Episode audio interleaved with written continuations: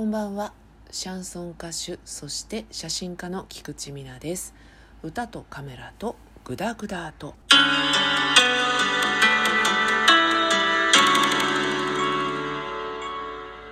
早くもですね1月最後の配信ということになりました。なりました。というねことで。早いですね。もう明けましておめでとうございます。言うてる間に月末ということで、えー、残りもあと11ヶ月となりましたという往年のどさっぽいギャグを挟み込みながらの歌とラジオとグダグダと 本当にグダグダすぎるだろうっていう感じでお送りしておりますが本日のトークのお供はあんずのお酒でございます。新ルチューというねご存知の方も多いんじゃないかな。リキュールです。あんずという漢字にロシアのロ。そして酒ということで新ルチューと読むんですよ、えー、これがですねアルコールが14%でめっちゃくさ甘い。もうジャムっていうぐらい甘いですね。この手のお酒はね氷砂糖いっぱい入れて作るものなので甘いということで。なんかで割ればいいんですけど私は今日ロックでいただいてます。いやうまいな。久しぶりに飲んでますねこのお酒は。お酒をね覚えたての頃お酒いいなって思い始めた頃にこのお酒に出会ってで一時すごく飲んでいた感じです。私ねあんず好きなんですよねお酒じゃなくても。ドライフルーツとかも好きですしヨーグルトに入れたりね。あんみつとかかき氷とかに入ってたりしますよね。あんずあんみつとか。そういうのがあるともう必ず頼みますね。ちょっと酸味があるのがねいいんですよね。2月にねもうじきなるですよ、えー、ライブの宣伝しますよ。誰が何と言うとしますよ。ダメって言われたってするんだからっていう感じですけど。2月の19日の日曜日オープン12時30分スタート13時。お昼ですね。昼下がり。熟女デイという。熟女デイっていう感じのね。熟女デイですよもう。熟熟しちゃうんだからっていう感じで出演させていただきます。メアリー・ジェイさんというシンガーソングライターのお姉様が企画、えー、されている主催ライブなんですけどそこにお邪魔しまして、えー、ロックなお姉様ローズ様と一緒にですね、えー、スリーマンでライブさせていただきます。場所は神奈川三丁目カフェというね多摩プラザという駅の近くということで、えー、私ですね、えー、どうしましょうと、はい、なぜならば私の活動範囲はテイと東京 TOKIO なわけですね。古いって言われても言い続けるからな TOKIO ってな。分かる人は分かれ。分からない人は調べろ。ということでテイと東京とあとちょっとだけ千葉。ティーバーというねところを活動範囲なので神奈川県という都会はですねおしゃれシティという印象しかなくもう腰が引けっぱなしです。もうザリガニかっていうぐらい後ろに下がろうとしています私は。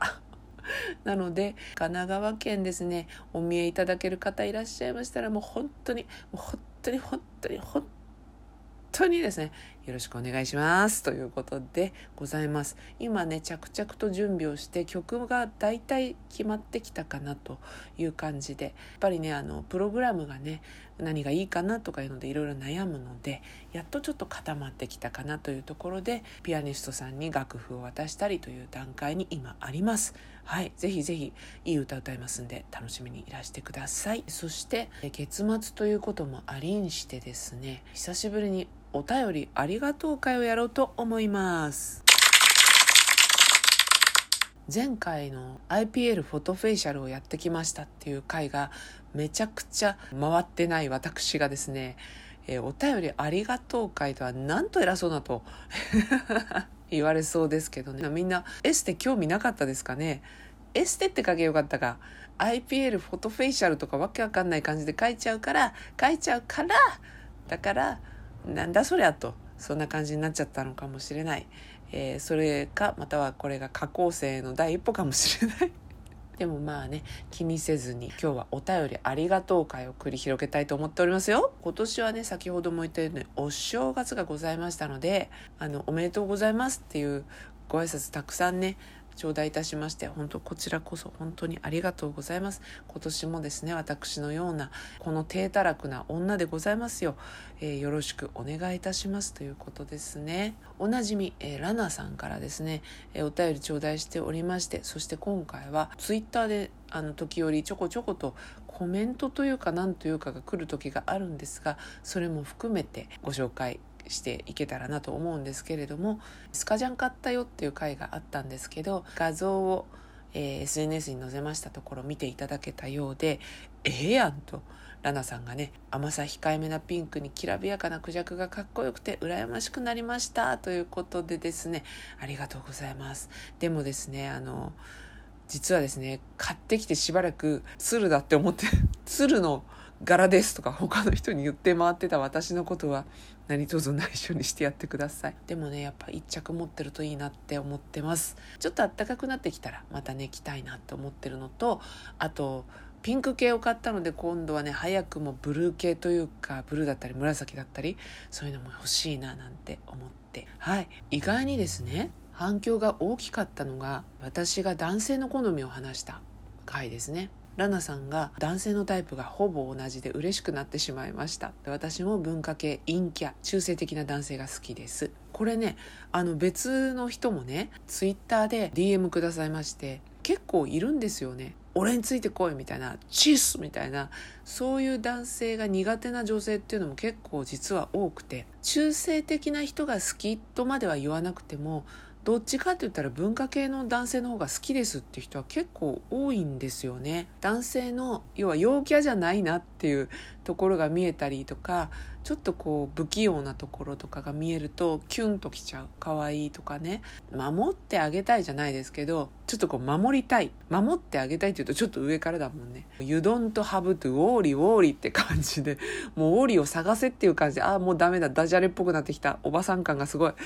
うん。なので結構ね文化系の人好きとか装飾系の人が好きっていうお便りをですね何通かいただいたんですよ。中にはねご主人とか彼氏さんがいるって方もいて自分の彼氏がそうですって人もいればそこまでじゃないんだけど本当の理想は文化系ですとかね。いう方もいらっしゃいました。まあねちょっとこう全体的に中性化が進んでるってこともあるんだと思うんですけどあんまりこう男性男性したオスっぽいところがすごく強い方は私は合わないかなっていう、うん、そういう感じがしましたね。男性の好みの回ってね私あんまり恋愛のこと話すタイプじゃないのであんま回らないかなと思ったんですが初速が遅くてねやっぱりああんまり皆さん聞いていただけないんだなーなんて思ってたんですけど後から結構聞いたよとかあの回ってさっていう皆さんからのレスポンスがレスポンスがですねあの非常に大きかった回でした。